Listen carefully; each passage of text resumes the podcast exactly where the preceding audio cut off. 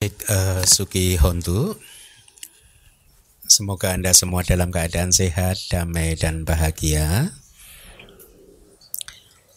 Kita bertemu kembali di kelas Pariyati Sasana, also known as kajian kitab suci. Tentunya sebagai umat beragama, ya, uh, mendapatkan kesempatan untuk mempelajari kitab suci itu adalah satu satu kebahagiaan ya karena memang faktanya meskipun seseorang sudah lahir sebagai umat Buddha seumur hidupnya mereka tidak pernah bahkan mempelajari uh, kitab sucinya sama sekali.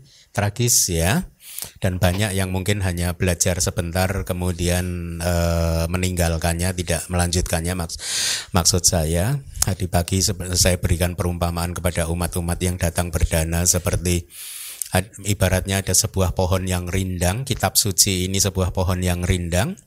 Ada banyak burung-burung yang berteduh, berteduh di bawahnya dan tinggal di sana untuk jangka waktu yang lama. Tapi ada juga burung-burung yang hanya mampir sebentar dan kemudian terbang lagi tanpa pernah kembali lagi. Ada bahkan burung-burung yang tidak pernah uh, berteduh sama sekali. Jadi umat beragama Buddha juga begitu. Ada yang berteduh di bawah kitab suci untuk jangka waktu yang lama, ada yang hanya berteduh sebentar, mampir satu kali, kemudian pergi tidak kembali lagi. Ada yang bahkan sama sekali tidak pernah berteduh di dalam rindangnya, teduhnya kitab suci kita. Ya ya itulah maka sering saya katakan betapa berbahayanya samsara itu. Ya meskipun seseorang sudah lahir di keluarga Buddhis sejak kecil beragama Buddha tetapi belum tentu ya, atau tidak menjamin bahwa uh, status yang seperti itu memberikan kesempatan kepada yang bersangkutan untuk mengenal ajaran Buddha sesuai dengan kitab suci. Kalau saya bicara kitab suci, definisi kitab suci bagi saya dan saya mengikuti tradisi Myanmar bahwa definisi kitab suci itu tidak hanya Pali, kitab Pali, tidak hanya kitab Tripitaka saja, Tipitaka. Tipitaka itu kalau secara teknis sebenarnya disebut kitab Pali. Terus kitab komentar itu disebut ada kata. Kitab sub komentar itu tika, ya. Jadi kalau kita bicara kitab suci itu struktur dari tiga susunan kitab ini yaitu Tipitaka, ada kata dan tika. Tipitaka, kitab komentar dan kitab sub komentar ini satu kesatuan yang tidak bisa dipisahkan. Itu dari tradisi guru saya yang mengajarkannya kepada saya. Baik, eh, pagi hari ini kita akan mempelajari suta yang baru lagi yaitu seperti yang bisa Anda baca di layar. Judul sutanya adalah Nibbana Datu Suta. Uh, saya harap anda mulai familiar dengan kata-kata bahasa Pali ya.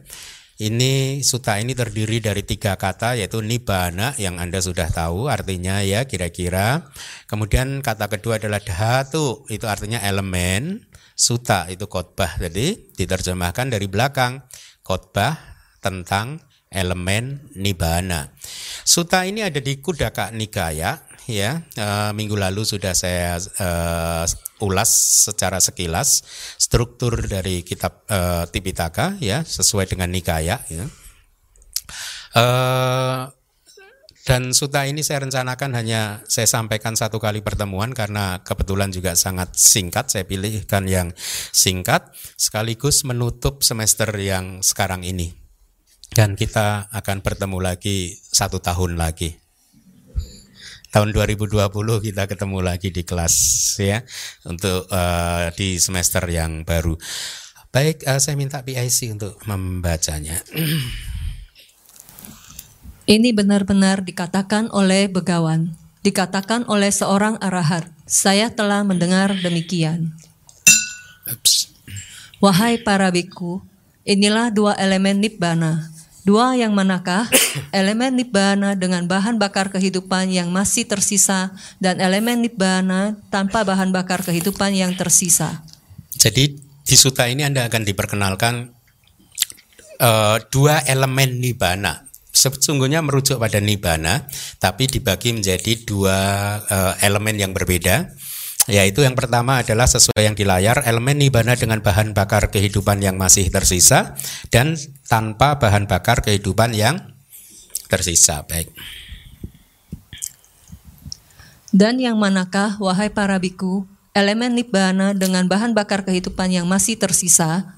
Di sini, wahai para biku, seorang biku adalah seorang arahat, seorang yang noda-noda batinnya telah dihancurkan, seorang yang telah mencapai kesempurnaan, yang kehidupan luhurnya telah terpenuhi.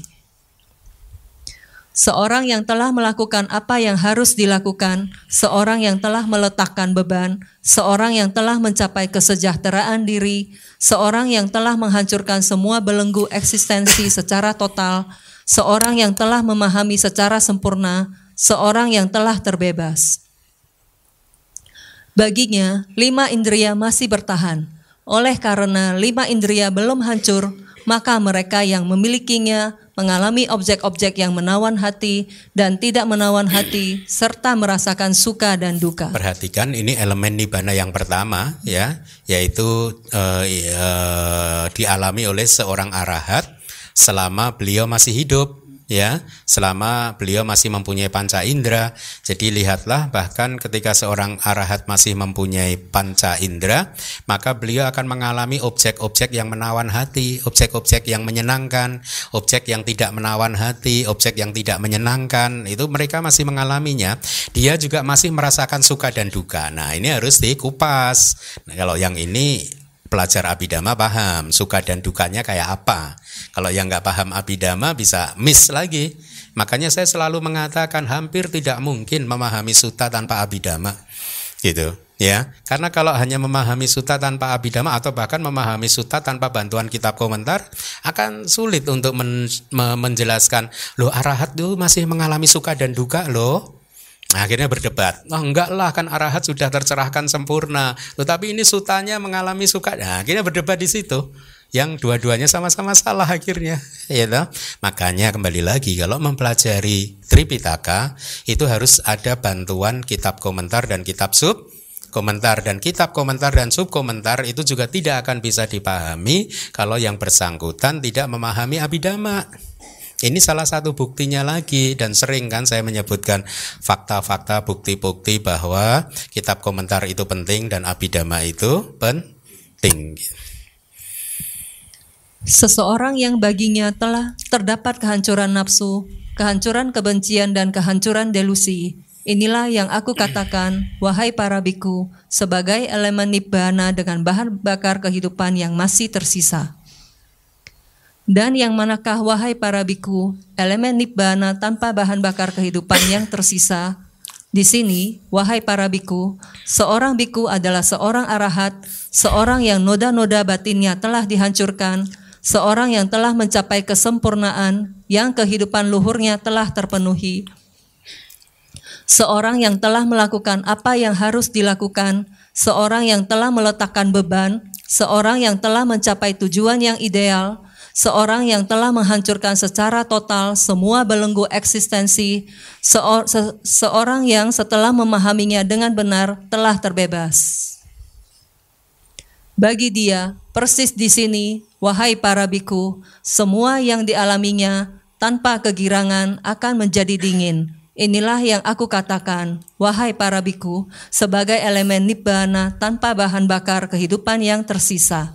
Itulah wahai para biku, dua elemen nibbana. Jadi singkatnya, elemen yang kedua yaitu elemen nibbana tanpa bahan bakar yang tersisa, itu terjadi ketika tadi disebutkan di slide sebelumnya, ketika seorang arahat dengan berbagai atributnya tadi julukannya dia terbebas artinya terbebas itu sudah terbebas dari samsara Artinya terbebas dari samsara itu udah keluar dari samsara, beliau masuk ke nip mencapai nibana. Itulah elemen yang kedua.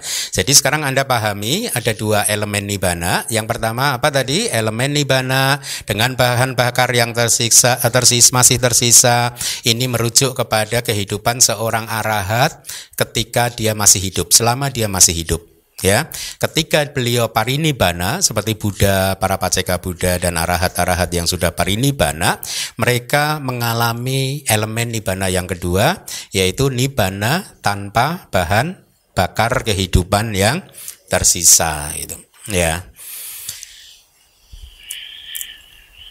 San ini pun dikatakan oleh begawan. Sehubungan dengan hal tersebut, hal berikut ini dikatakan demikian. Dua elemen nibbana ini dibuat diketahui oleh seorang yang memiliki mata, oleh dia yang tidak bergantung, dan oleh dia yang berkualitas.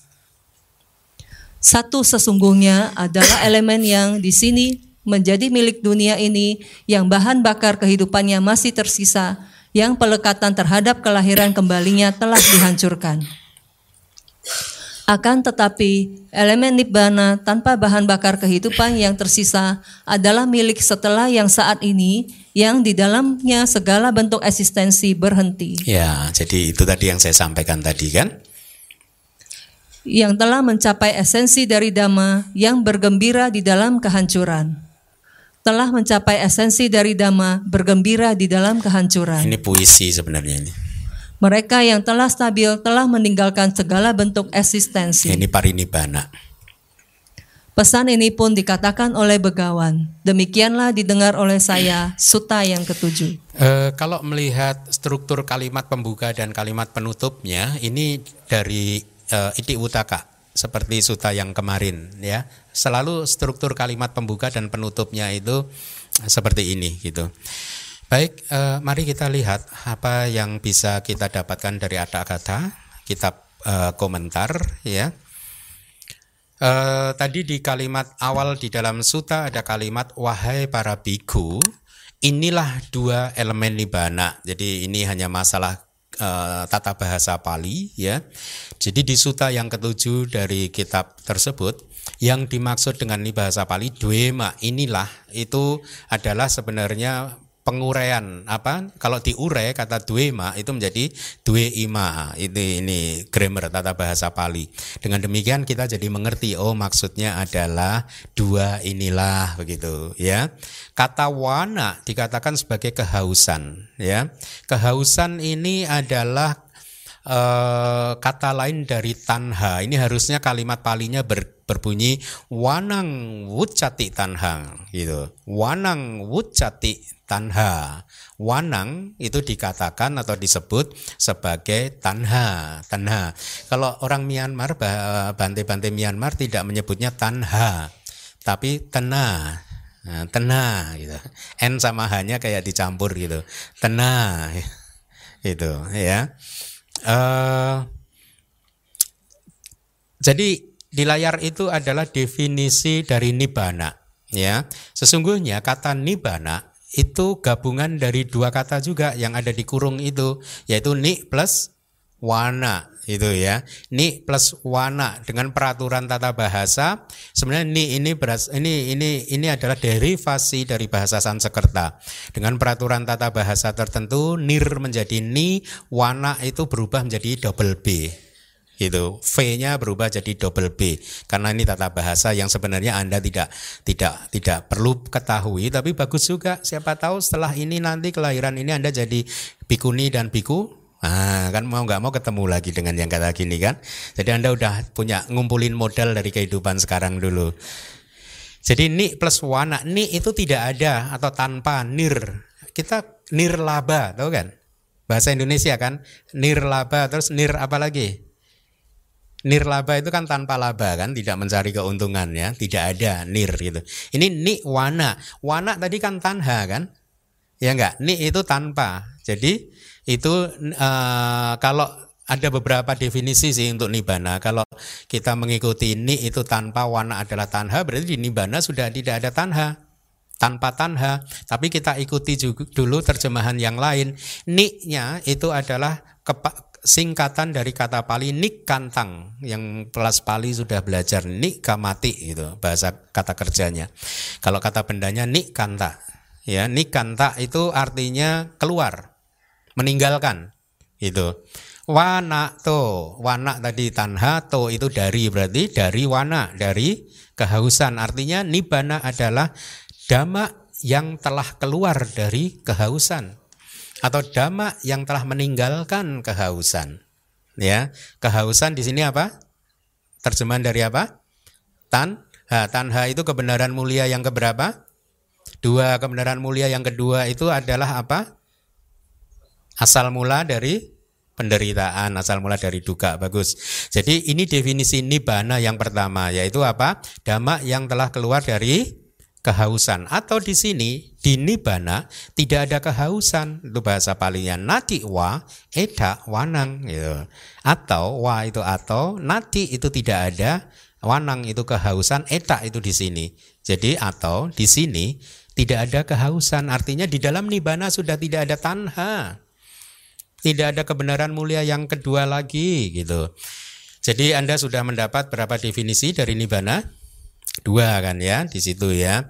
Apa yang pertama? Dhamma yang telah keluar dari kehausan atau di sini di dalam nibana tidak ada kehausan atau tiadanya kehausan ketika dicapai di sini. Jadi artinya setelah masuk ke nibana maka tidak ada keha memang di nibana itu tidak ada kehausan.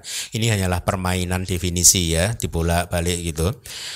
Nibana tersebut itu sendiri adalah elemen nibana. Nah, sekarang Anda diberi petunjuk oleh kata bahwa nibana itu sendiri juga disebut sebagai elemen nibana. Bahasa palinya tahu?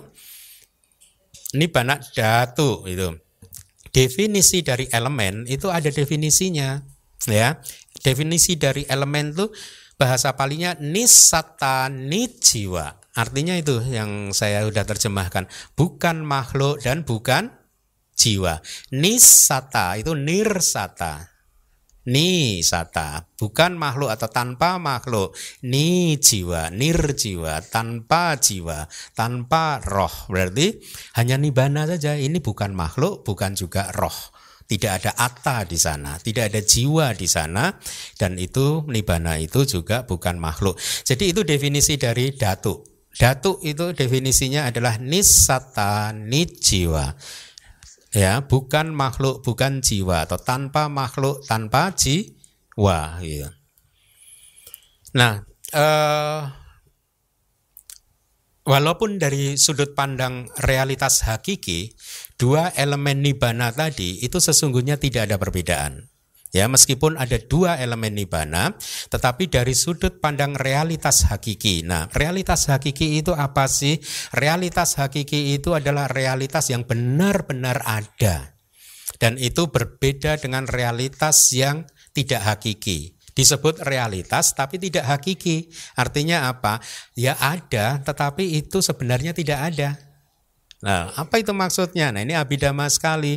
Kalau di menurut abidama yang disebut realitas hakiki, realitas yang benar-benar ada itu ada hanya ada empat, yaitu cita, cetasika, rupa dan nibbana, yaitu kesadaran, faktor mental, materi dan nibbana. Di luar empat ini bukan realitas hakiki. Ya, dia realitas tapi dia hanyalah konsep. Dalam arti yang benar-benarnya sesungguhnya tidak ada. Apa itu realitas yang tidak sesungguhnya tidak ada? Ya di luar empat ini termasuk saya, Anda, kursi, mikrofon, handphone, mobil itu sebenarnya tidak ada. Yang ada sesungguhnya hanyalah kalau kita bicara material ya yang ada hanyalah uh, kombinasi dari materi-materi saja, rupa kelapa, rupa kelapa saja, atom, subatomic particle saja. Itu Mobil tidak ada, rumah tidak ada, uang itu tidak ada, nggak ada. Yang ada hanyalah cita, cetasika, rupa dan nibana. Jadi Buddha membagi realitas menjadi dua itu. Yang satu realitas yang hakiki yang benar-benar ada, yang satunya adalah realitas yang tidak hakiki atau disebut sebagai konsep atau disebut sebagai uh, samuti itu adalah uh, apa kayak kesepakatan saja. Kita sudah sepakat bahwa seseorang yang seperti ini dipanggil Bante Keminda karena kesepakatan. Ya toh? Kalau Anda memanggil saya dengan nama selain Bante Keminda, yang lain akan tersenyum karena yang lain nggak sepakat, Anda melanggar kesepakatan. Kira-kira begitu. Tapi sesungguhnya di luar kesepakatan itu yang disebut Bante Keminda itu tidak ada. Ya.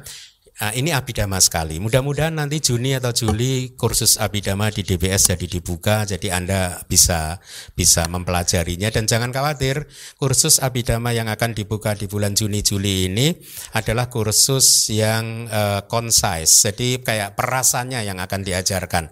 Jadi relatif lebih uh, mudah untuk dipahami oleh Anda. Maka jangan sia-siakan kalau nanti jadi dibuka kursus tersebut. Oke, jadi kembali lagi, walaupun ada dua elemen nibana, tetapi sesungguhnya dua elemen itu merujuk kepada nibana yang sama. Jadi realitasnya, hakikinya itu sama. Mereka berbeda hanyalah karena ini penjelasan dari kitab komentar.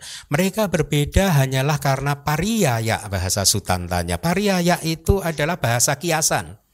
Kalau dalam bahasa abidamanya itu adalah panyati, konsep gitu. Atau dalam arti kebenaran ini hanyalah samuti. Samuti itu adalah kesepakatan saja gitu ya. Uh, jadi dengan bahasa kiasan kita mengenal dua jenis nibana yang berbeda. Tetapi kembali lagi sesungguhnya mereka merujuk pada satu nibana yang sa sama. Ikuti saya dua elemen nibana tersebut. Yang pertama ada di layar, elemen nibana dengan bahan bakar kehidupan yang tersisa, masih tersisa.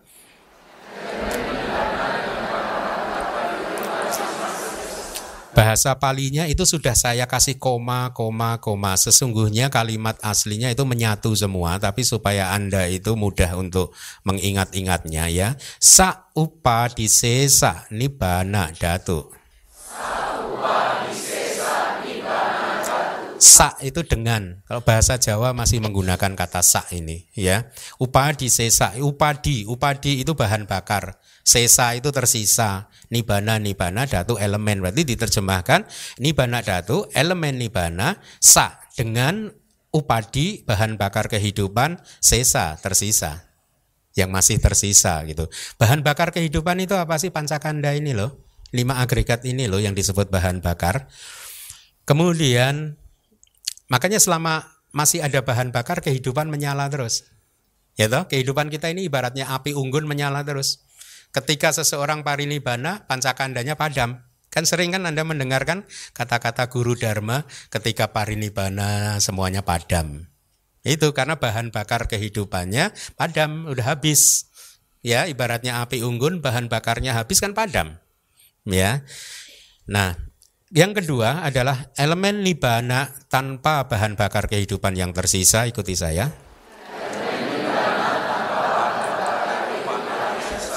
Bahasa palingnya an upa disesa nibana datu. Kalau membaca nggak pakai koma berarti anupa disesa nibana datu.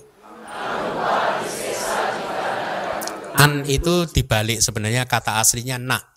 Nak itu nggak ada ya nggak ada nibana elemen nibana tanpa bahan bakar kehidupan yang tersisa gitu. Nah kembali mari kita ikuti uh, kita lanjutkan. Jadi sekarang anda tahu dua dua macam nibana tersebut ya bagus ya untuk pengetahuan anda. Di sini sekarang kita lihat definisi dari bahan bakar. Sebagai bahan bakar kehidupan substrat, koma upadi harusnya sesanya ini dihapus ya upadi saja ya. Upadi itu substrat bahasa substrat itu apa? Anda boleh cek ke kamus besar bahasa Indonesia. Semacam sesuatu yang membuat sesuatu itu tumbuh gitu ya. Tapi saya terjemahkan menjadi bahan bakar kehidupan. Yang disebut sebagai bahan bakar kehidupan atau koma lima agregat seperti kita ya. Karena kalau Brahma arupa tidak lima agregat tapi empat agregat. Ada makhluk yang satu agregat saja, yaitu makhluk tanpa batin. Dia hanya mempunyai tubuh jasmani saja, maka dia disebut sebagai makhluk satu agregat. Buat dia upadinya, bahan bakarnya ya satu agregat itu, itu ya. Disebut demikian karena lima agregat ini dilekati melalui keadaannya sebagai buah dari kehausan dan lain-lain. Artinya, kita sekarang kan mempunyai lima agregat. Lima agregat kita ini buah dari kehausan kita di masa lalu yang menjadi karma produktif, kemudian menghasilkan kelahiran kembali kita ini. Sehingga kita mempunyai lima agregat ini buah dari kebenaran mulia yang kedua. Ya, asal mula dari duka. Ya, karena dia adalah buah dari kehausan dan lain-lain. Setelah dia lahir kehausan belum dihancurkan, buah dari kehausan ini dilekati lagi. Itu ya. Disebut sebagai bahan bak seperti kita kan sekarang kita melekati pancakanda kita kan? Enggak. Selamat. Kalau enggak, Anda sudah arahat. Disebut sebagai bahan bakar kehidupan yang masih tersisa karena bahan bakar kehidupan itu sendiri masih tersisa. Jadi, apa yang secara umum Anda menganggapnya sebagai aku, milikku, diriku, ini tubuhku, pikiranku, perasaanku, persepsiku, itu sesungguhnya hanyalah lima agregat yang muncul lenyap, muncul lenyap, yang akan diajarkan nanti di kursus abidama gitu ya itu buah dari tanha kita di masa lalu. Selama masih ada tanah, nafsu, nafsu kehausan atau kehausan, maka selama itu pula lah ada karma. Ini logikanya. Selama nafsu kehausan atau tanha atau kehausan itu belum dihancurkan, maka semua perbuatan itu disebut karma. Ya, konsekuensinya dia mempunyai potensi untuk berbuah. Kalau perbuatan Anda tidak ingin di, di, mempunyai potensi untuk menghasilkan efek, maka nafsu kehausan atau kehausan tanhanya harus dihancurkan. Jadi itu logikanya begitu, itu. Selama masih ada tanha, maka masih tetap ada kama. Selama masih ada kama, maka kemunculan agregat akan terjadi. Itu ya. Nah, eh, dengan catatan tanhanya belum dihancurkan ya. Karena arahat sudah menghancurkan tanha, dia masih memetik buah karma kan? Dia masih menikmati buah karma terus, tetapi dia sudah tidak lagi memet, apa, e, mengalami e, atau mendapatkan agregat baru lagi. Karena tanhanya sudah hancur. Jadi begitu logikanya. Nah, e, kita lanjutkan bersama dengan bahan bakar kehidupan yang masih tersisa. Demikianlah yang dimaksud dengan bahan bakar kehidupan yang masih tersisa atau saupadisesa. Artinya ini adalah arahat yang masih punya lima agregat. Ketika itu tidak ada, ketika agregat itu sudah tidak ada, maksudnya begitu, maka disebut sebagai tanpa bahan bakar kehidupan yang ter sisa anupa di sesa itu. Jadi ketika seseorang mencapai arahata maga dan arahata pala atau jalan arahata dan jalan e, buah arahata ya. Jadi ingat ini selalu berpasangan, jalan dan buah itu selalu berpasangan, tidak pernah tidak ya. Begitu jalan muncul buah pasti muncul dan jaraknya hanya satu per satu triliun jentikan jari saja, tidak lama gitu. Maka ketika jalan arahata dan buah arahata muncul, seseorang menjadi seorang arahat penuh gitu. Ya, jadi selama dia menjadi arahat dan pancakandanya masih eksis, maka itulah niba elemen nibana yang pertama. Ketika dia sudah parinibana, maka itu adalah elemen nibana yang kedua gitu ya. Nah, Uh, selanjutnya, sekarang kita akan lihat definisi untuk arahat. Ya, selama ini Anda sudah mengenal kata arahat. Saya mengikuti trad tradisi yang sudah ada di Indonesia yang menerjemahkan arahat itu sebagai arahat. Sebenarnya tadinya mau saya terjemahkan jadi araha saja atau arahan gitu. Ya, tapi karena di Indonesia sudah terlanjur arahat, saya ikuti akhirnya saya ini kan arahat gitu. Definisinya lihat di slide adalah seseorang yang terhadapnya kotoran-kotoran batin menjauh. Bahasa palinya ikuti saya araka kilesa. Ya, artinya itu tadi seseorang yang terhadapnya kotoran-kotoran batin itu menjauh. Artinya adalah seseorang yang untuknya kotoran batin ada di tempat yang jauh. Jadi itu definisi dari arahat. Kalau Anda ingin mendapatkan penjelasan yang lebih lengkap lagi, Anda saya persilahkan membaca buku saya Manual Abidama Bab 1 tentang kesadaran ya, di bagian kesadaran adi duniawi. Di sana saya mengupas cukup lengkap untuk tambahan informasi Anda. Ini benar-benar dikatakan oleh Begawan. Jadi ada ada ini yang diucapkan oleh Begawan ya. Dan bagaimanakah wahai para biku seorang biku adalah seorang arahat? Damak-damak yang jahat dan tidak baik ini definisinya ya. Dhamma tersebut adalah dhamma yang merusak, yang membawa pada kelahiran kembali. Lihat, artinya dhamma yang tidak baik yang tetap memunculkan kelahiran kembali, yang merepotkan gitu. Jadi kalau di dalam kitab komentar dijelaskan dhamma yang jahat tidak dan tidak baik itu satu tidak hanya ya uh, tidak hanya merusak kedamaian dan kebahagiaan di dalam hati kita sendiri, tapi juga dia merusak kedamaian dan kebahagiaan makhluk lain. Oh, ini penjelasan dari saya bukan dari kitab komentar. Kalau Anda renungkan semua kilesa-kilesa Anda itu tidak hanya merusak kedamaian dan kebahagiaan hati Anda sendiri, tetapi juga bisa merusak kebahagiaan dan kedamaian orang-orang atau makhluk yang ada di sekitar Anda. Kalau Anda ada sedang jengkel, ada nyamuk berbunyi nguing nguing nguing nguing, dia dalam bahaya. dia sedang oh saya bahaya ini dengan nguing-nguing gitu ya. Jadi itulah maka uh, damak yang tidak baik dianggap sebagai damak yang merusak. Tidak hanya merusak makhluk sebenarnya merusak alam juga. Ya. Karena kilesa alam menjadi rusak gitu.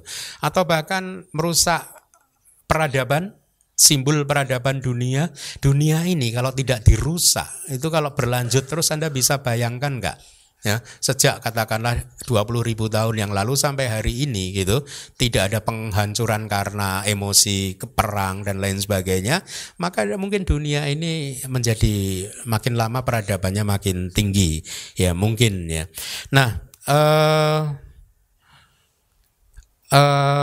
itu adalah definisi dari arahat yang diberikan oleh Buddha. Mari kita lanjutkan Damak-damak yang merusak itu tadi juga memiliki resultan berupa penderitaan, artinya buah berupa penderitaan.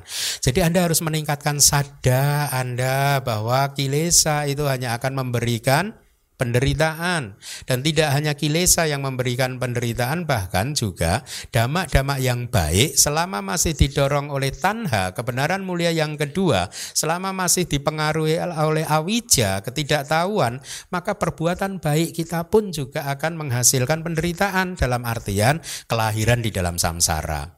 Jangan dikatakan loh, kok perbuatan baik menghasilkan penderitaan? Pemahamannya begini. Ketika Anda berbuat baik, katakanlah perbuatan baik Anda menghasilkan kelahiran Anda sebagai dewa di alam surga, maka Anda harus memahaminya meskipun hidup di alam surga, tetapi kehidupan itu sendiri adalah penderitaan.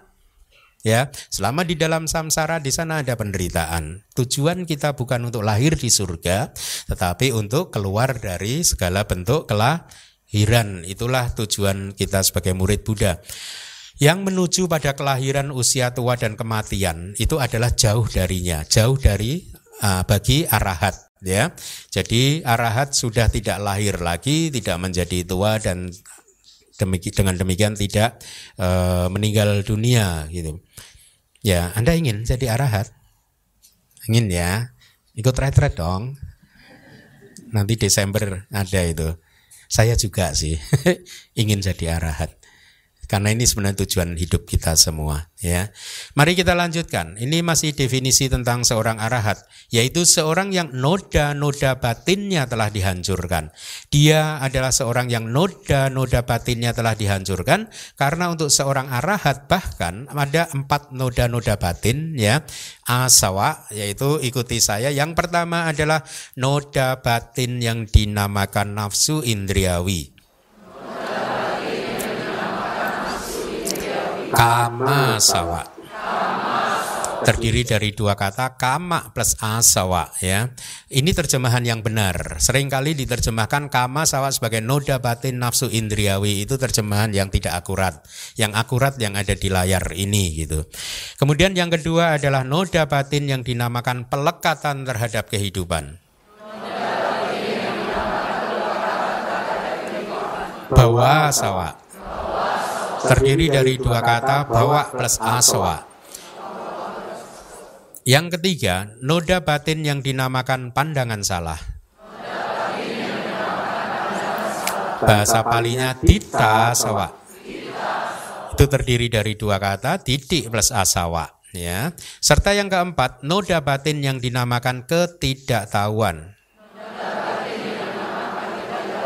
Bahasa palinya awija sawa terdiri juga dari dua kata yaitu awija plus asawa. Jadi empat noda batin karena memang hanya empat noda batin inilah, hanya ada empat inilah ya yang disebut sebagai noda batin itu telah dihancurkan sebenarnya kita belum. Kita masih mempunyai ini asawa-asawa ini ya. Jadi di rangkaian batin seorang arahat empat noda batin tersebut dikatakan di dalam kitab telah dihancurkan, telah dipotong hingga ke akar-akarnya sehingga tidak bisa tumbuh lagi ya. Kalau kita ini kan belum menghancurkan kemarahan, ya. Kadang kemarahan kita nggak muncul kan? Tapi di kesempatan yang lain tumbuh kan? Ya enggak karena apa? Belum dicabut hingga ke akar-akarnya ya kalau arahat sudah telah dipotong hingga ke akar-akarnya telah ditinggalkan telah ditenangkan tidak mampu untuk muncul kembali jadi ini pernyataan ini sudah memastikan bahwa kilesa tidak bisa muncul kembali gitu Meskipun diprovokasi seperti apa pun, seorang arahat tidak akan bisa memunculkan kilesa. Ya, telah dibakar dengan menggunakan api yang disebut sebagai api pengetahuan. Untuk seorang biku yang telah terbebas dengan benar, batinnya menjadi tenang. Tidak ada lagi tambahan untuk apa yang harus dilakukan, apa yang harus dilakukan tidak eksis artinya. Makanya kita sering mendengar istilah seorang arahat adalah seseorang yang sudah done what should be done. Ya, dia sudah melakukan apa pun yang seharusnya dilakukan. Sudah tidak ada lagi yang harus dilakukan oleh beliau gitu. Jadi ini kutipan dari Anggutara Nikaya. Ya. Nah, jadi arahat adalah seorang yang telah selesai tugasnya ya seorang yang telah berlatih dan mempraktekkan dhamma dengan sempurna. Dia telah melakukan apa yang harus dilakukan. Sementara makhluk-makhluk yang lain di kitab komentar disebutkan tujuh seka. Nah, anda ketemu istilah baru ini. Ada tujuh seka. Seka itu adalah seseorang yang masih harus berlatih lagi. Ya yaitu apa? Sota pati maga pugala ya yaitu individu yang masih berada di atas jalan sotapati. Ya kesadaran jalan sotapati. Terus sotapati palak bugala berarti individu yang berada di dalam buah sotapati. Sekadagami magata pugala ya. Individu yang berada di atas jalan sekadagami. Jadi masing-masing tingkat pencerahan dibagi menjadi dua yaitu maga dan pala kita mendapatkan Berapa tingkatan di dalam ajaran Buddha? Empat tingkatan kan? Kalau dikalikan dua berapa? Delapan. Delapan dikurangi arahat. Berarti masih tujuh. Berarti dari sota pati magata pugala sampai arahata magata pugala. Kalau Anda hitung ada tujuh pugala. Pugala itu individu. Ada tujuh individu Arya yang sudah suci sebenarnya, sudah mulia, ya yaitu yang paling rendah sotapati yang ada di jalan di atas jalan yang paling tinggi adalah arahata tapi yang masih berada di atas jalan kesadaran jalan belum mencapai buah. Tujuh individu ini disebut sebagai sekha sekha itu artinya orang yang masih harus berlatih lagi ya tugasnya belum selesai gitu maksudnya begitu ya. Kalau arahat tugasnya sudah selesai. Nah kitab komentar memberikan penjelasan begini. Tujuh seka tadi bersama dengan putu jana kalyanaka putu jana kalyanaka atau sering dibalik kalyana putu jana. Yaitu seorang putu jana yang baik gitu. Dengan demikian ada seorang putu jana yang nggak baik. Eh, anda yang mana? Yang baik ya jadi tujuh tadi dengan putu jana yang baik sedang melakukan apa yang harus dilakukan oleh empat jalan ya. Akan tetapi ya seseorang yang noda batinnya telah dihancurkan segala hal yang harus dilakukan telah selesai dilakukan. Itulah seorang arahat. Kalau tujuh seka dan putu jana yang baik yang sedang berlatih mereka belum selesai tugasnya. Dia seorang arahat disebut sebagai seorang yang telah melakukan apa yang harus dilakukan. Karena tidak ada lagi yang harus dilakukan untuk mencapai kehancuran penderitaan. Semuanya sudah dilakukan. Dan hal berikut ini dikatakan oleh Buddha ya lihat di layar gitu. yaitu definisinya arahat adalah seseorang yang telah meletakkan beban ya. Ada tiga macam beban yang diberikan di dalam kitab komentar. Yang pertama ikuti saya bahasa palinya kanda bara. Yaitu beban yang disebut agregat-agregat.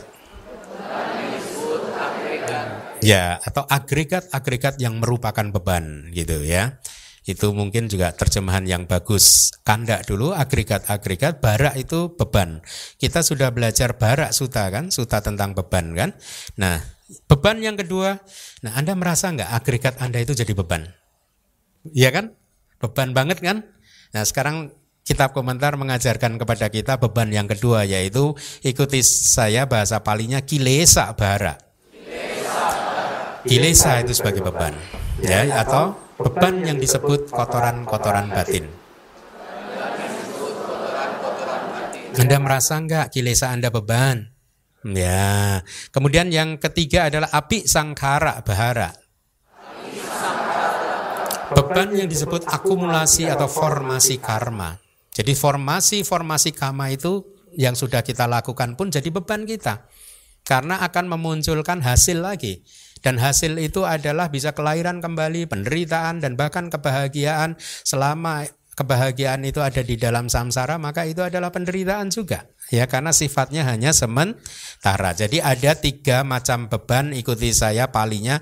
Kanda bara kilesa bara api sangkara bara ya lihatlah bahkan formasi karma pun adalah beban kalau Anda melakukan karma baik, maka Anda melakukan menciptakan formasi karma baik, itu pun juga adalah beban. Seseorang yang telah mencapai kesejahteraan diri, yaitu oleh karena kesejahteraan diri telah dicapai dengan itu, jadi disebut sebagai telah mencapai kesejahteraan diri dan kearahatan hendaknya dipahami sebagai kesejahteraan diri. Jadi menurut definisi Buddha, yang disebut kesejahteraan itu adalah kearahatan pencapaian tingkat kesucian arahat itulah sejahtera. Anda kan hidup sejahtera? Ya, nah sekarang definisinya ternyata beda. Hidup sejahtera itu artinya Anda harus mencapai tingkat kesucian a arahat. Itulah ya eh, definisi yang diberikan oleh kitab komentar gitu. Mari kita lanjutkan. Seseorang yang telah menghancurkan semua belenggu eksistensi secara total. Jadi kita mengenal istilah sang yojana. Sang yojana itu belenggu eksistensi. Seperti belenggu, seperti kalau di kitab komentar itu diberikan perumpamaan seperti borgol. Anda tahu borgol Pak Polisi? ya borgol itu kan dipakai untuk mengikat tangan kriminal penjahat satu dan satunya diikatkan mungkin ke, ke tangan yang lain ya sehingga dua tangan ini nggak bisa saling menjauh itu kan? Tangan yang mana pun mau keluar nggak bisa kan? Mau menjauh nggak bisa ya. Nah sang yojana itu mirip seperti itu. Kita saat ini masih di borgol ya. Kita satu borgol membelenggu kehidupan kita sendiri ini satu borgol yang lain ditancapkan diikatkan di samsara. Makanya kita nggak pernah bisa lari menjauh dari samsara kita mau melakukan perbuatan baik apa pun selama itu uh, uh, ketika perbuatan baik itu berbuah, maka buahnya tetap saja tidak bisa jauh dari samsara. Ya, kenapa bisa begitu? Karena kita masih belum menghancurkan semua belenggu eksistensi atau bahasa palinya sang yojana. Mari kita lihat di dalam eksistensi, eksistensi itu kehidupan atau kelahiran kembali, ya. Para makhluk terdapat belenggu-belenggu ini. Ada sepuluh belenggu, ikuti saya palinya kama raga sang yojana. Yaitu belenggu yang dinamakan nafsu-nafsu indriawi kita ini pun disebut belenggu. Yang kedua ikuti palinya patiga sang yojana. Belenggu yang dinamakan antipati. Antipati itu mencakup kemarahan, kebencian, penolakan, rasa tidak suka dan lain sebagainya. Permusuhan, oposisi dan lain sebagainya itu antipati. Pokoknya nggak suka. Gitu. Ya, itu pun adalah belenggu eksistensi yang membelenggu kita, yang membuat kita tidak bisa keluar dari samsara. Yang ketiga bahasa palinya ikuti saya mana sang yojana. Belenggu yang dinamakan kesombongan, yang keempat didik sang yojana. Ini pandangan salah. Yang kelima adalah wicikica sang yojana. Keraguan. Kemudian yang berikutnya yang keenam adalah sila batak peramasa sang yojana. Yaitu pelekatan pada ritus dan ritual. Ya, pelekatan pada ritus dan ritual itu kurang sang yojana ya. Uh, itu sudah saya sampaikan apa yang disebut sila batak para masa, pelekatan pada ritus dan ritual, Anda boleh dengarkan khotbah tentang Kukurakwatika Sutta. Ya, perilaku pertapaan seperti seekor anjing itu loh dan sapi. Nah, itulah penjelasannya di sana ritus dan ritual. Kemudian belenggu yang berikutnya adalah bawa raga sang yojana yaitu nafsu terhadap eksistensi, nafsu terhadap kelahiran kembali, nggak mau keluar masuk ke nibana, masih ingin lahir lagi, ingin lahir lagi. Yang berikutnya adalah isa sang yojana. Iri hati. Yang berikutnya macarya sang yojana. Kekikiran. Yang terakhir adalah awija sang yojana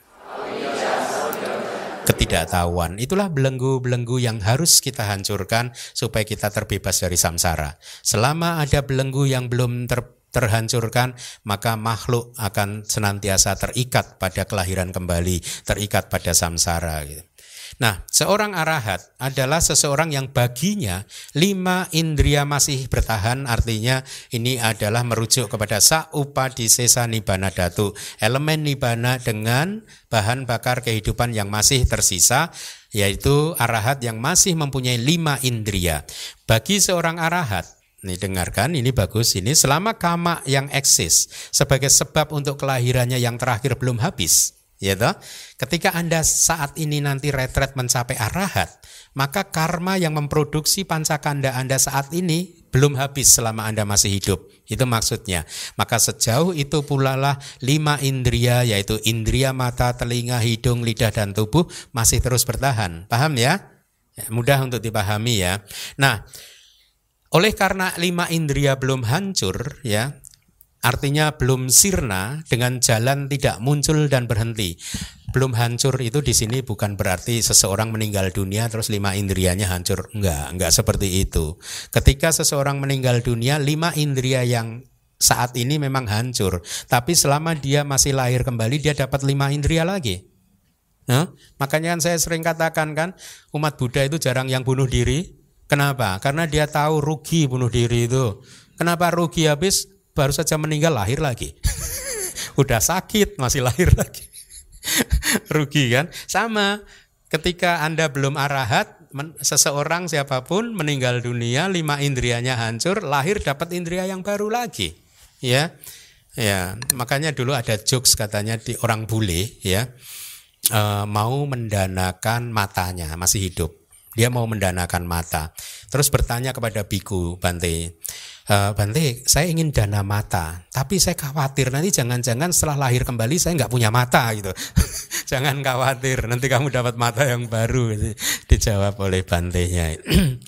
nah, oleh karena dia masih mempunyai lima indria, maka objek-objek yang menawan hati dan tidak menawan hati akan terus dialami. Seorang arahat, Buddha, Paceka Buddha masih melihat objek-objek yang menawan hati dan tidak menawan hati. Masih mendengar suara suara-suara yang menawan hati dan tidak menawan hati, masih mencium bau-bau aroma yang menawan hati dan tidak menawan hati, dan seterusnya. Masih merasakan lidahnya makanan ini yang menawan hati, ah, menyenangkan dan tidak menyenangkan, masih menyentuh dengan tubuhnya objek yang menyenangkan dan tidak menyenangkan. Dia masih menerima dan menikmati itu karena panca inderanya itu masih eksis. Nah, tadi kalimat yang yang kritik kritis, dia masih merasakan suka dan duka. Hmm, yang tadi di awal sudah saya katakan nih kalau yang yang pembabar damanya tidak membuka kitab komentar dan tidak paham abidama pasti akan akan memunculkan perdebatan. Tuh, arahat masih merasakan duka. Tuh, arahat masih merasakan suka dan duka gitu, berdebat di situ. Nah, tapi kalau kita baca kitab komentar disebutkan Rasa suka dan duka masih eksis sebagai buah dari karma. Demikianlah dia menerimanya melalui pintu-pintu indria tertentu. Ya, perasaan suka dan duka dia terima hanya melalui pintu tubuh. Nah, jadi arahat Buddha Paceka Paceka Buddha merasakan perasaan kalau di dalam suka dan duka ini adalah sebenarnya suka wedana dan duka wedana. Dia merasakannya hanya melalui pintu tubuh. Ya. dia sudah tidak melalui pintu-pintu yang lain lagi, tidak hanya pintu. Kalau melalui pintu mata, pintu telinga, pintu lidah, eh, hidung dan pintu lidah, dia hanya merasakan perasaan UPK saja, ketenangan saja. Tapi Buddha masih merasakan perasaan duka, yaitu perasaan sakit. Contohnya ketika mungkin Buddha merasakan rasa sakit itu ketika dia di apa uh, Dewa Data mencoba membunuh beliau dengan mengapa menjatuhkan uh, batu-batuan itu kan mengenai kakinya sampai kakinya ada darah yang membeku. Pasti beliau merasakan sakit. Tapi kan sakit itu hanya sakit tubuh saja. Batinnya nggak sakit. Ya tidak. Kalau Anda tubuhnya belum tentu sakit, batinnya udah sakit dulu. Sialan ya kamu ya. malah rasa sakit batinnya yang mendahului rasa sakit tubuh.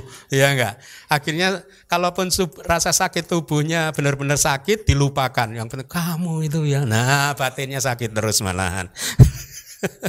Kalau arahat tidak seperti itu ya. Nah jadi seorang arahat sudah tidak bisa merasakan duka cita di dalam hatinya.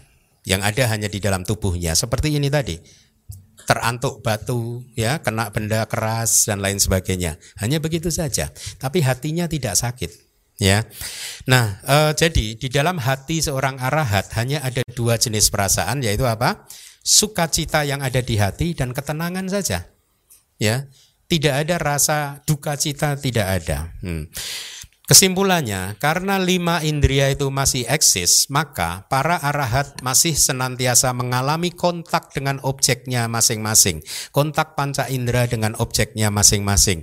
Ketika terjadi kontak, maka muncul perasaan, maka eh, di pintu mata hingga ke pintu eh, mata, telinga, hidung, dan lidah, perasaan yang muncul hanyalah UPK. Sementara di tubuh, dia bisa muncul perasaan suka ataupun duka. Rasa nyaman atau rasa sakit itu maksudnya ya. Jadi sekarang Anda pahami ya. Jadi meskipun di suta dikatakan seorang arahat mengalami suka dan duka, kenapa Bante menerjemahkannya suka dan duka? Ya karena memang bahasa palinya suka dan duka. Itu ya sekarang Anda paham bahwa duka itu dan suka itu merujuk kepada apa yang dialami melalui pintu tubuh saja. Ya.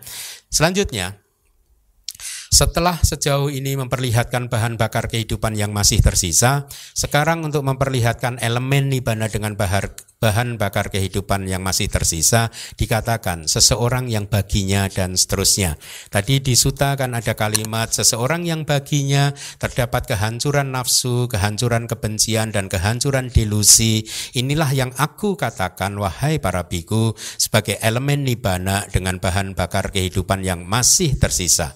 Yang dimaksud dengan baginya adalah untuk seseorang yang masih memiliki bahan bakar kehidupan yang masih tersisa yaitu seorang arahat yang terdapat kehancuran nafsu artinya ada kehancuran nafsu dengan artinya status dari nafsu kehausan itu sendiri uh, uh, uh, belum dihancurkan. Kalau seorang arahat berarti sudah dihancurkan. Per, uh, nafsu kehausannya tidak ada wujudnya lagi dan tidak muncul lagi. Bahkan di kitab komentar disebutkan ketidakmunculan dari tanha itu abadi. Itu kalimat dari dari kitab komentarnya. Jadi bagi seorang arahat ketidakmunculan tanha abadi. Oh, sekarang katanya semuanya anicca Bante. Ya, ini ada yang abadi ini. Ya. Inilah metode terhadap sisanya juga harus dipahami dengan demikian artinya kilesa-kilesa yang lain juga tidak muncul di arus rangkaian kesadaran seorang arahat abadi selama-lamanya ya. Jadi sejauh ini telah diperlihatkan bahwa elemen nibana dengan bahan bakar kehidupan yang masih tersisa itu merujuk kepada kehancuran nafsu, kehausan, dan lain-lain. Tadi ada kalimat persis di sini artinya persis di personalitas yang ini. Ketika dia masih hidup, maka dia masih mengalami nibana dengan bahan bakar yang eh, kehidupan yang masih tersisa. Semuanya masih dialami, artinya apa? Ini uh, apa? Uh, penjelasan dari kitab komentar sangat abidama sekali. Jadi seorang arahat masih mengalami semuanya. Tadi kalimatnya begitu. Artinya mengalami semuanya itu apa? Penjelasannya begini. Yang dialami adalah segala jenis perasaan yang kata masih dialami. Oh, kata itu artinya tidak bisa ditentukan. Artinya ini merujuk kepada perasaan yang muncul di dalam kesadaran resultan dan perasaan yang muncul di kesadaran kiria atau fungsional. Ini abidama sekali. Kalau yang nggak abidama nggak paham. Tapi ini dari kitab komentar. Gimana dong? Saya harus bagaimana? Jelaskan nggak? Jelaskan Anda nggak paham? Nanti Juni ikut kelas Pali aja, eh kelas Abidama ya. Kursus ya. Juni dan Juli saya kok yang ngajar kok. ya. Jadi beliau masih merasakan perasaan abiyakata itu yaitu yang masih muncul di wipaka cita dan kirya cita kesadaran resultan dan kesadaran fungsional ya. Akan tetapi ini kitab komentar juga bagus. Kusala wedana beliau sudah tidak merasakannya lagi perasaan yang baik yang mas ini juga kalau nggak paham abidama hanya paham pali saja kalimatnya itu hanya kusala wedana maka yang nggak paham abidama akan menerjemahkannya menjadi perasaan yang baik tidak dialami lagi oleh seorang arahat. Tapi kalau mereka yang paham abidama dia akan tahu bahwa yang dimaksud adalah perasaan yang muncul di kesadaran yang baik. Makanya Ata kata dan abidama itu nggak bisa dipisahkan.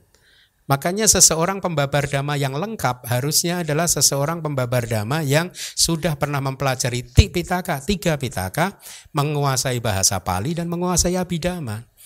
Kalau salah satu itu tidak eksis, tidak akan bisa sempurna juga. Itu dari pengalaman saya yang sudah uh, menerbitkan sekian buku itu uh, kesimpulannya seperti itu. Jadi di kitab komentar itu dijelaskan begini, seorang arahat tidak akan mengalami lagi kusala wedana dan aku salah wedana. Gimana dong? Kalau nggak paham abidama salah ini memahami kalimat begini ini. Tapi kalau mereka yang paham abidama paham berarti seorang arahat tidak bisa lagi mengalami perasaan yang muncul di kesadaran yang baik dan juga tidak bisa lagi mengalami perasaan yang muncul di kesadaran yang tidak baik dia akan sempurna memahaminya. Yang nggak paham abidama bisa salah memahaminya gitu. Jadi kusala wedana dan aku salah wedana telah ditinggalkan dengan pasti oleh seorang arahat itu. Ya, nah eh, mari kita lanjutkan.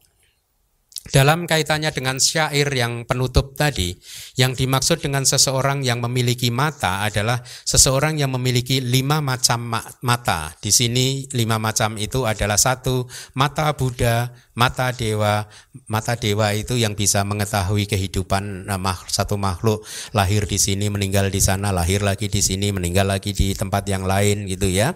Ya kemudian yang ketiga mata dama ya dama caku. Yang keempat adalah mata kebijaksanaan. Dan yang kelima adalah mata yang mampu melihat segala hal yaitu sabanyuta mm, milik seorang Buddha ya oleh dia yang tidak bergantung tadi puisinya artinya oleh seseorang yang tidak bergantung pada apa pun juga dengan jalan bergantung pada tanha dan pandangan salah atau dengan tidak diikat oleh ikatan yang dinamakan nafsu dan lain-lain. Oleh dia yang berkualitas artinya oleh dia yang berkualitas dengan karakteristik yang seperti itu yang dinamakan seseorang yang dengan sifat kecenderungan yang sama terhadap perempuan dan lain-lain di mana pun dengan jalan keseimbangan batin di enam faktor atau enam uh, pintu. Jadi seorang arahat dia akan seimbang terhadap objek apa pun, perempuan, laki-laki dan objek-objek uh, apa pun. Batinnya tetap seimbang begitu. Yang menjadi milik dunia ini artinya nibana ya elemen nibana dengan bahan bakar yang tersisa masih tersisa itu artinya menjadi milik eksistensi yang sedang berlangsung saat ini di, selama kehidupannya itu. Yang pelekatan terhadap kelahiran kembalinya telah dihancurkan artinya kehabisan kehausan yang merupakan pelekatan terhadap kelahiran kembali artinya nafsu kehausan sudah dihancurkan begitu. Saya rasa uh, uh, yang lainnya juga hanya definisi-definisi ya di dalam kehancuran artinya di dalam nibana di mana kehancuran nafsu dan lain-lain eksis ya. Tadi kan ada kalimat di sutanya begini. Dia telah mencapai esensi dari dhamma, bergembira di dalam kehancuran, ya, bergembira di dalam nibana. Mereka telah stabil, telah meninggalkan segala bentuk eksistensi gitu. Ya, saya rasa uh, itu saja uh, yang bisa kita pelajari dari Nibbana Datu Suta ya. Jadi kesimpulannya sekarang Anda tahu ada dua elemen Nibbana yaitu sa upadisesa nibana datu dan anupadisesa nibana datu walaupun mereka sepertinya ada dua tetapi sesungguhnya merujuk kepada satu realitas hakiki yang sama yaitu apa Nibana. Yang satu nibana dialami ketika arahat masih hidup, yang kedua nibana dialami ketika arahat atau Buddha dan Paceka Buddha parinip bana. Dengan parinibananya beliau maka pancakanda padam. Itulah mengapa disebut anupadise sak nibana datu, elemen nibana tanpa bahan bakar yang tersisa. Baik, semoga penjelasan suta ini menambah wawasan Anda dan kebajikan yang sudah Anda kumpulkan sejak awal hingga akhir ini bisa menjadi kondisi yang kuat sekali bagi Anda untuk mencapai jana maga pala nibana secepatnya. See you next year. Terima kasih Bante. Saya mau bertanya, uh, apakah yang dimaksud dengan realitas kebenaran yang hakiki uh, terus di dalamnya terdapat apa? Misalnya seseorang yang sudah uh, arahat yang sudah parinibbana dia akan melepaskan semua agregat uh, elemen-elemen unsur-unsur dan apa yang tersisa dari arahat itu. Apakah uh, kebijaksanaan pikiran atau gimana itu? Seperti itu. Kasih. Iya Jadi saya harus jelaskan dulu.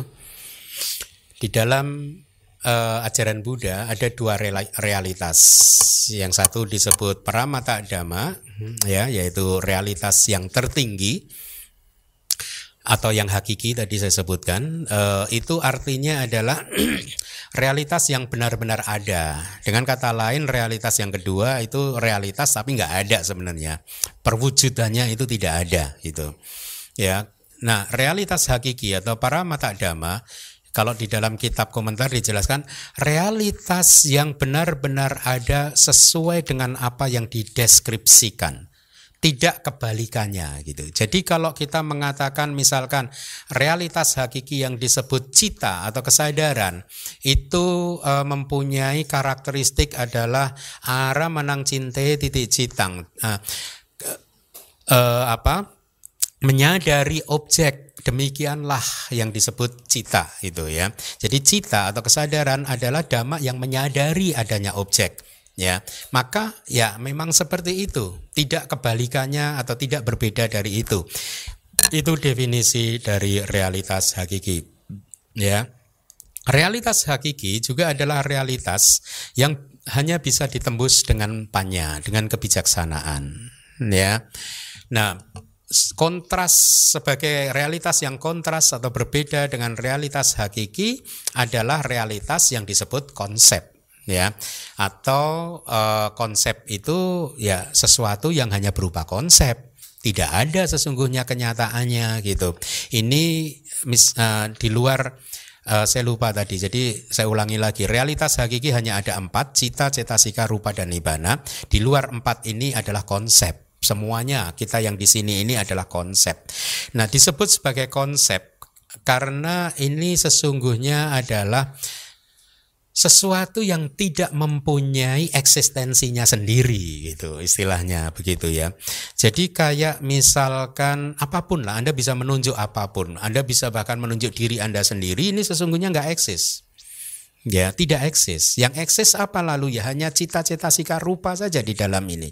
Cita-cita sika membentuk batin kita, rupa atau materi itu membentuk tubuh jasmani kita. Karena hanya inilah yang akan terlihat ketika seseorang bermeditasi sudah mencapai konsentrasi yang benar, maka dia akan diminta untuk oleh gurunya untuk melihat uh, tubuh jasmani dan apa yang kita anggap sebagai saya ini dianalisa, maka mereka hanya akan menemukan tiga realitas hakiki ini ini saja tidak ada lagi yang lain. Jadi pada saat itu yogi akan tahu dengan uh, melalui kebijaksanaannya sendiri karena memang harus ditembus dengan kebijaksanaan bahwa ternyata tubuh jasmani ini hanya terdiri dari uh, kumpulan dari materi-materi yang sangat halus, kemudian batin ini hanya terdiri dari cita dan cetasika, uh, kesadaran dan faktor-faktor mental yang banyak macamnya ya yang muncul dan lenyap. Ketika dia muncul secepat kemudian dia lenyap dan ketika dia lenyap dia tidak akan pernah muncul kembali. Itulah di Abhidhamma dikatakan sesungguhnya usia makhluk atau usia manusia itu usia kita ini hanyalah satu per satu triliun detik saja. Kita ini setiap satu per satu triliun detik mati kita ini.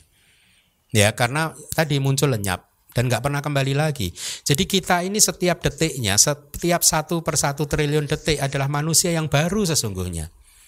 Ya, kalau kita memahami demikian, hal yang demikian, maka akan membantu kita untuk menghilangkan dendam-dendam kita terhadap masa lalu, karena masa lalu sudah lenyap. Ya, kalau Anda benci terhadap teman Anda, Anda bencinya kapan? Kemarin, oh kemarin dia udah mati kok.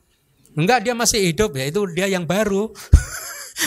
Bukan dia yang kemarin, beda gitu. Jadi akan menyembuhkan banyak penyakit-penyakit psikologis.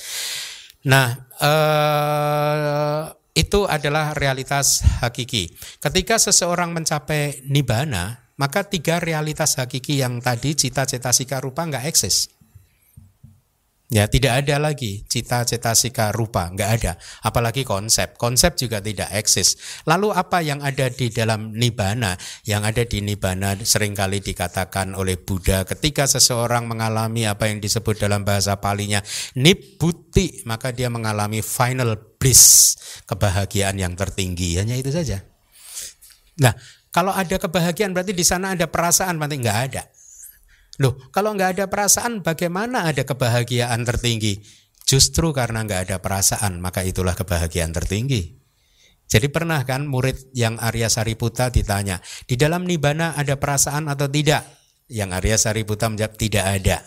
Terus perasaannya kok aneh? Kalau nggak ada perasaan berarti nggak ada kebahagiaan di dalam nibana. Justru karena perasaan nggak ada, maka itulah kebahagiaan. Dengan kata lain, kita sekarang masih mempunyai perasaan, maka itu bukan kebahagiaan.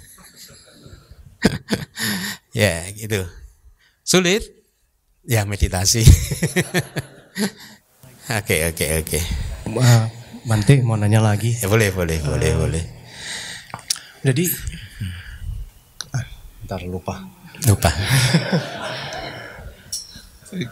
Ke Tar, tar dulu deh Pak. Ntar dulu oke gak apa-apa.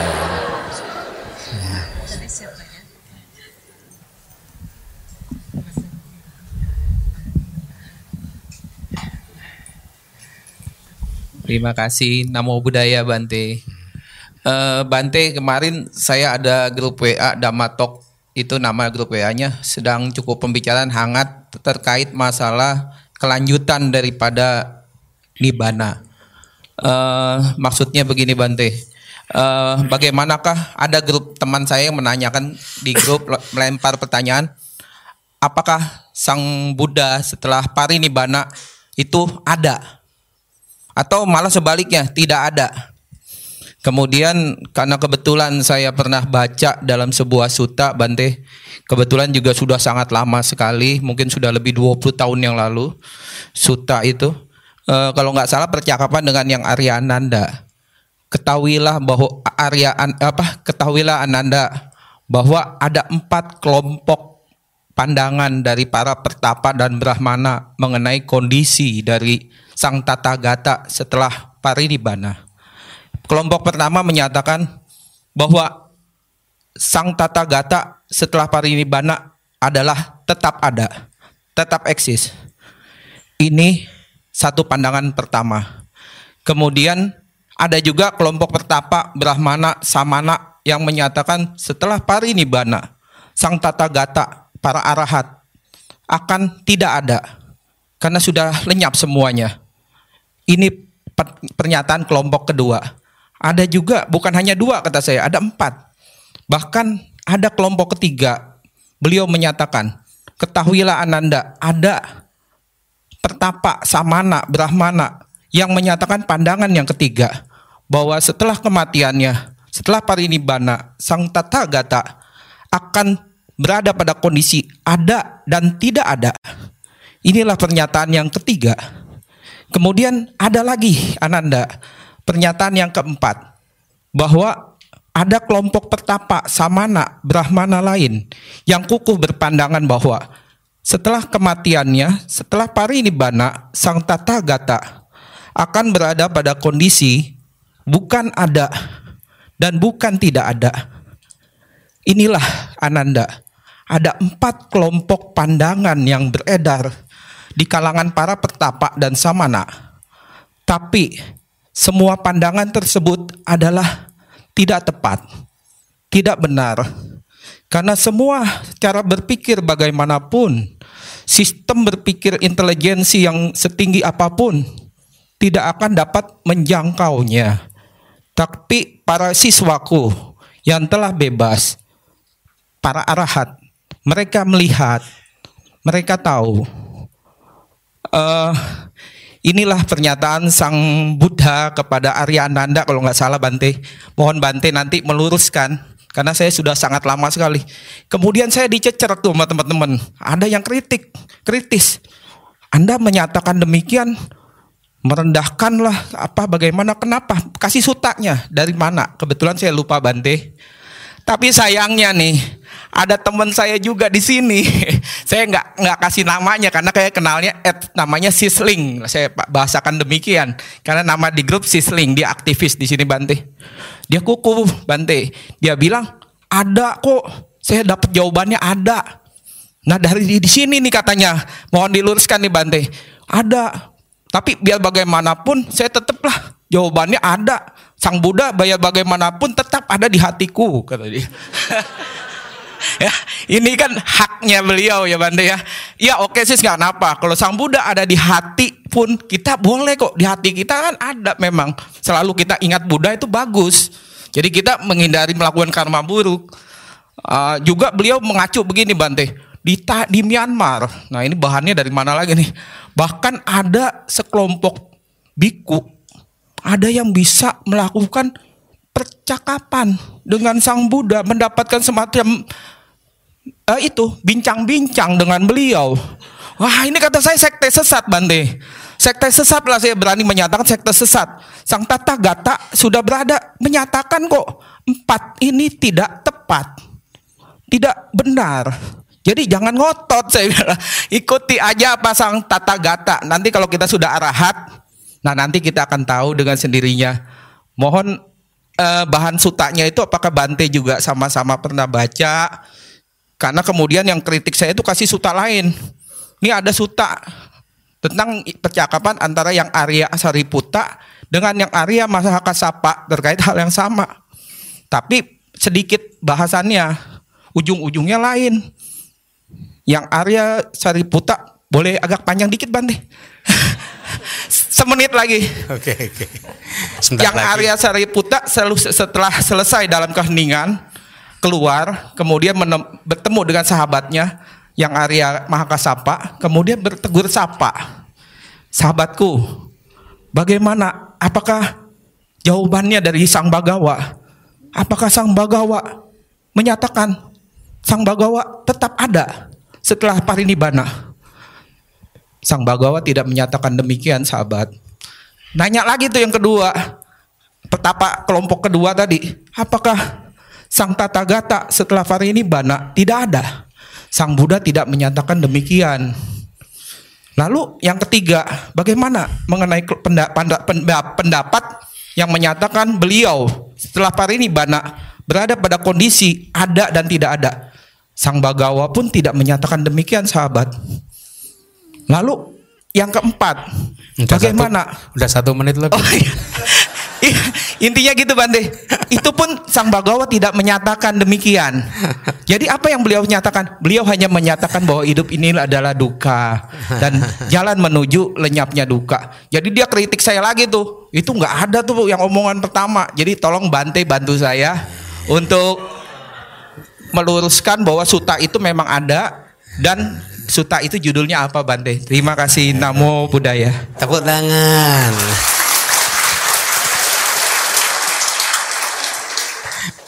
Iya, suta itu ada, saya lupa namanya. Tapi kira-kira begini, kalau mengatakan bahwa tata gata itu masih eksis setelah parinibbana, maka itu misrepresentasikan apa yang dikatakan oleh tata gata ya karena kalau dianggap tata gata masih eksis berarti ada kekekalan di sana gitu. Ya ada bahwa e, tata gata itu kekal. Kalau dikatakan tidak eksis juga tidak benar juga berarti dianggap itu e, adalah pandangan salah tentang pemusnahan kira-kira begitu ya.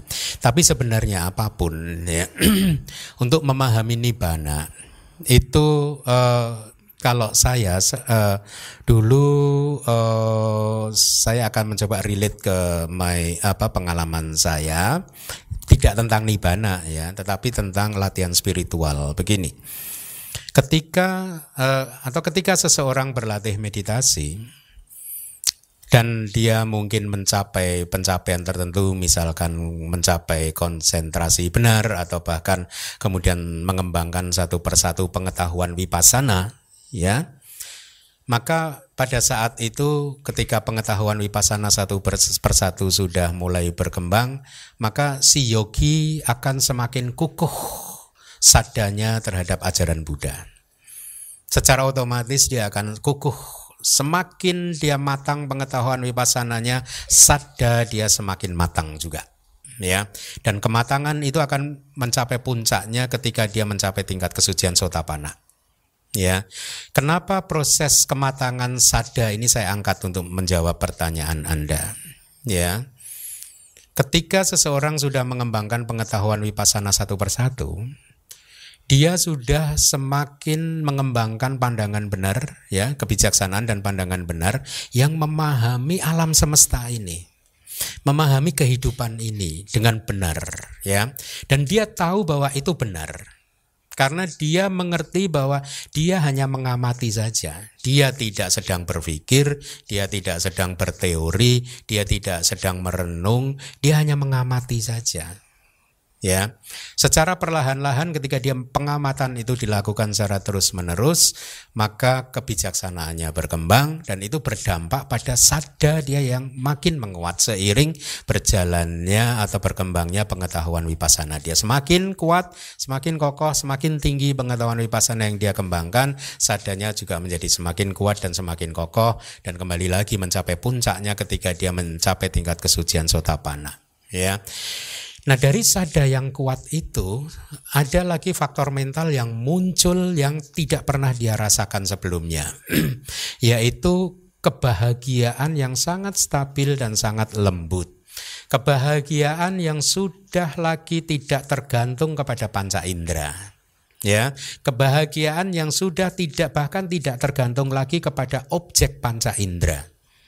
Gitu. Dia mengerti kebijaksanaan dia tahu, oh ternyata sekarang saya mengalami ada jenis kebahagiaan yang baru yang sama sekali tidak bergantung pada panca indera, yang bahkan sama sekali juga tidak tergantung pada objek-objek panca indera. Gitu, ya. Kemudian dia akan terus seiring berjalannya atau berkembangnya pengetahuan wipasana dia, kedamaian dan kebahagiaan yang seperti itu akan jadi semakin menguat ya semakin stabil semakin lembut. Sehingga pada satu titik dia akan muncul satu pemahaman yang sangat dalam. Kalau saya baru sampai di titik ini saja kedamaian dan kebahagiaannya sudah sedemikian luhurnya sudah sedemikian tanpa nodanya bagaimana lalu? Apalagi yang kayak apa ini kebahagiaan yang ada di dalam nibana pemahaman itu mulai mulai muncul di salah satu pengetahuan vipassana.